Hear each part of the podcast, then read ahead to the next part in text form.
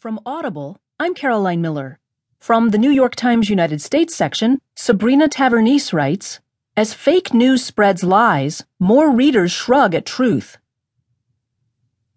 One morning last week, Larry Laughlin, a retired business owner, opened his shiny black Dell laptop and scrolled through Facebook. Most of the posts were ordinary news stories from conservative sites Donald Trump's deal with the carrier company, the political tussle over the recount. But a few